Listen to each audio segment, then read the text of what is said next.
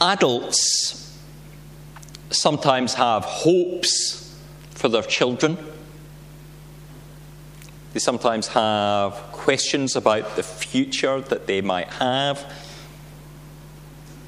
And they might say to them, you know, what's your hope in life? What do you expect to do? And the answer might be a builder or a teacher, a nurse or a doctor, a chef, perhaps in the past, a train driver.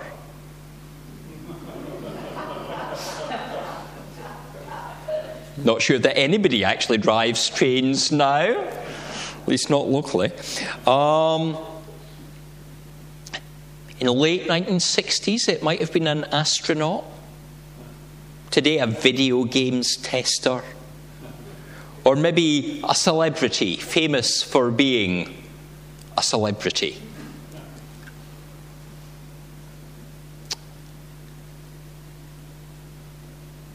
But uh, as, as we challenge young people to think of the future, how often instead of saying, This is what I'm going to be, do they think of, instead of a profession, a career, that they think about whether they will be kind, whether they will have an understanding of others, whether they will love their neighbour as themselves, whether they will have the ability to listen as well as to speak and whether, as they grow older, the desire to love God and serve Him. You know, that's what we long for, isn't it? But actually, it's not the answer that we sometimes expect. Joseph knew what he wanted in life. He sought stability. He wanted to be married to Mary. He was going to work as a carpenter. He was going to be faithful to God. He was a righteous man. These hopes and dreams are realized. But the journey is nowhere near as smooth as he would have imagined. And instead, he must face the fact that his betrothed, his Mary, is pregnant. He will soon need to face the fact that he's going to have to go on a journey because Caesar Augustus is going to make a decree. He'll discover after the birth that the life of his child is in danger. He has to become a refugee fleeing to Egypt, all before returning home to Nazareth where we understand that he laboured, providing a home for his wife and his children.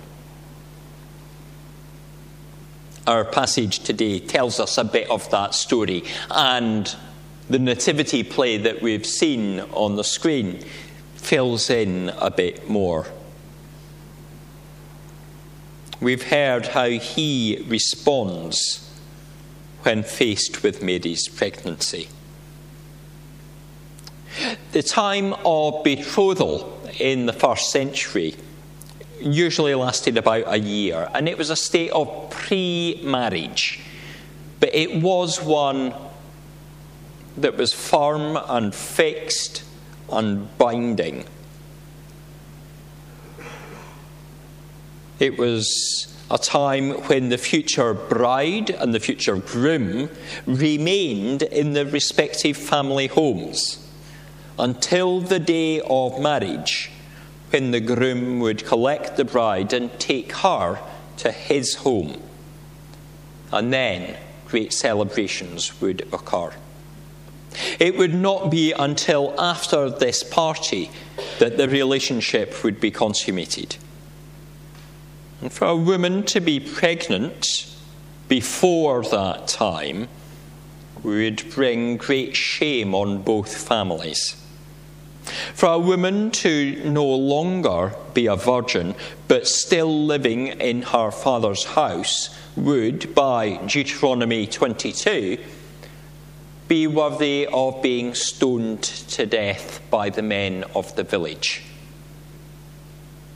The question of circumstances or who was responsible did not seem to enter into it in much the same way as we still see in the Middle East in some Arab countries, where in our news we find cases reported of tourists perhaps raped, and then they go to the authorities to report it and find themselves arrested. We've seen such a case recently in Dubai. Stoning was the method of dealing with a number of issues.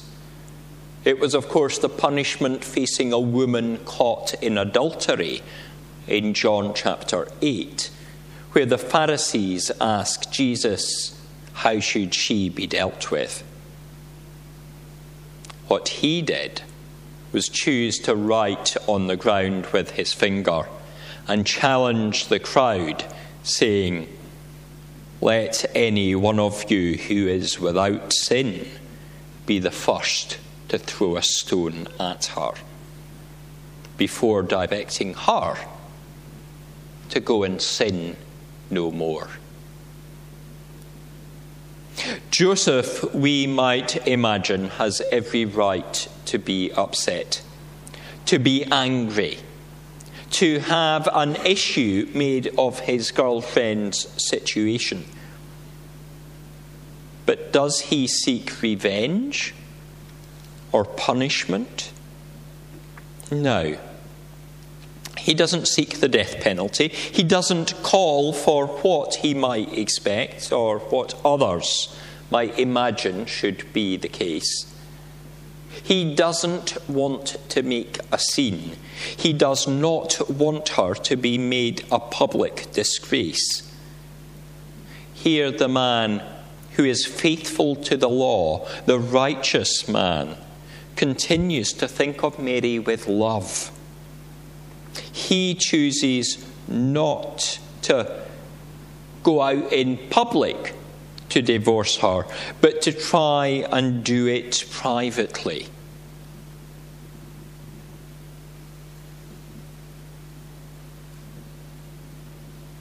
When we are aggrieved, how do we respond? Is it to make the big show is it to make the large scene?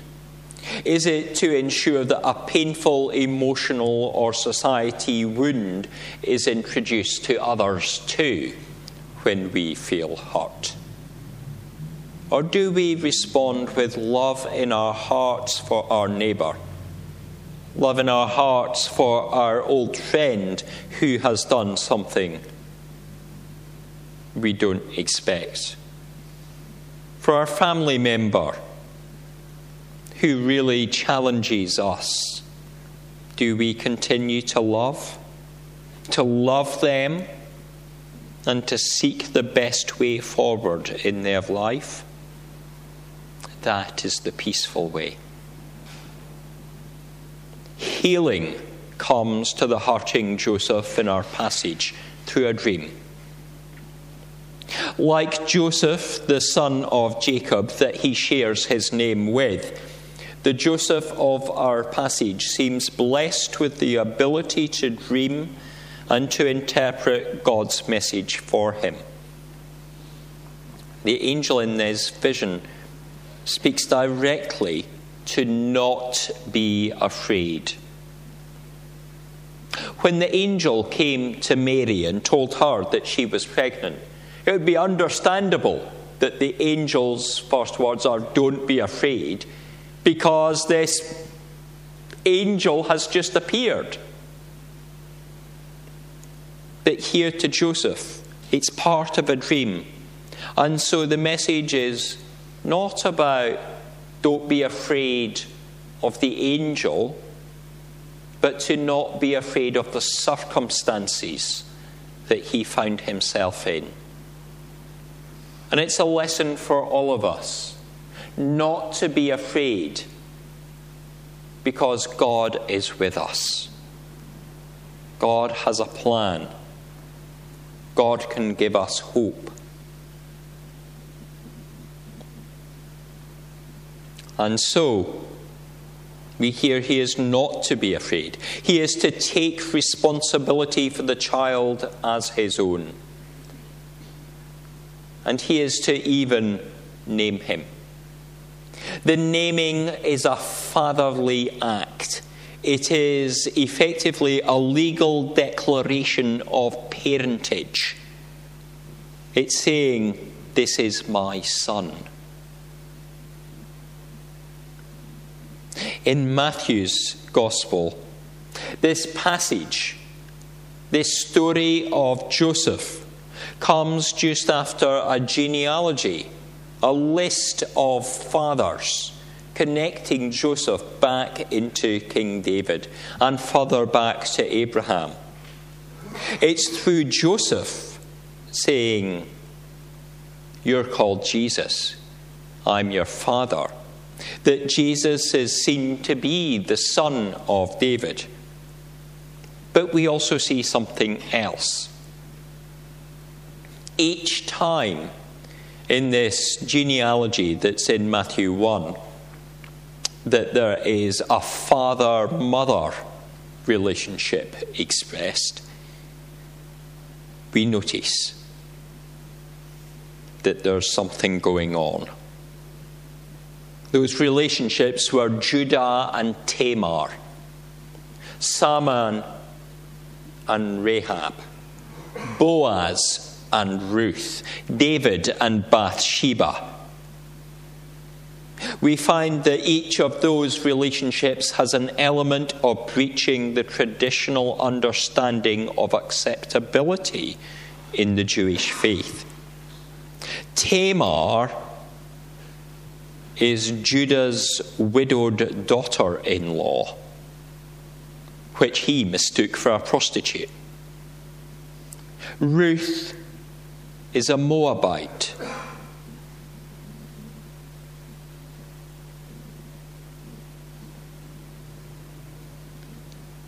David committed adultery with the wife of Uriah the Hittite. Each one of them has something in the past Moabite, Canaanite, prostitute, already married to someone else. There's things going on here. Each of these unions, though, God blessed with the birth of a child who would serve his purpose. Each one of these furthers God's hope for humanity.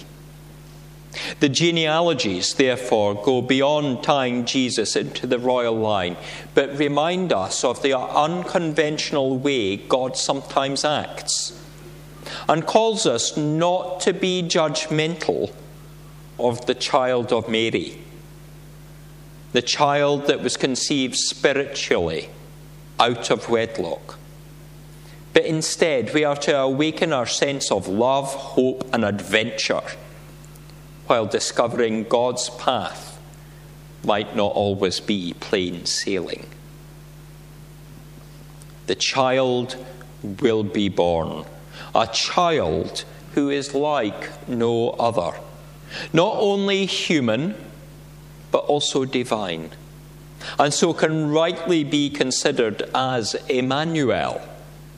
God is with us. The prophecy of Isaiah 7, verse 14, is not simply fulfilled in the name that is given to the boy, Jesus, meaning Yahweh, the Lord, saves us, but in who he is and what he does.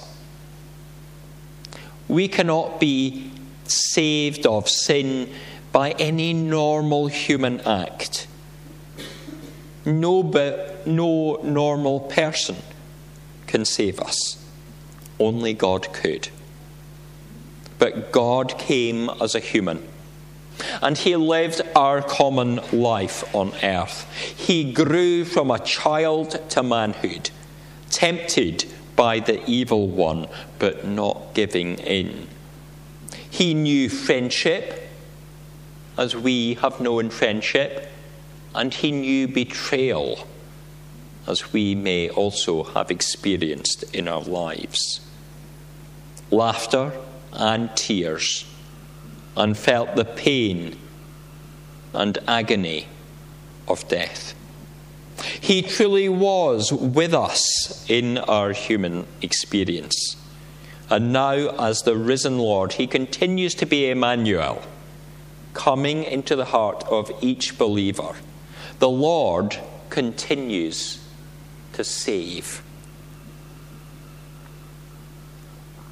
Perhaps in being Jesus' earthly father, Joseph impacted the lives of far more than he could have dreamed.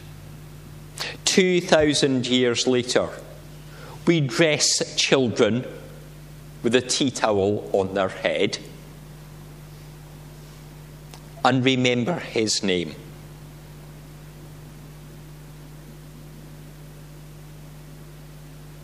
They might find themselves knocking on a pretend innkeeper's door, of walking along and trying to find somewhere for the baby to be born. Finding a wooden manger.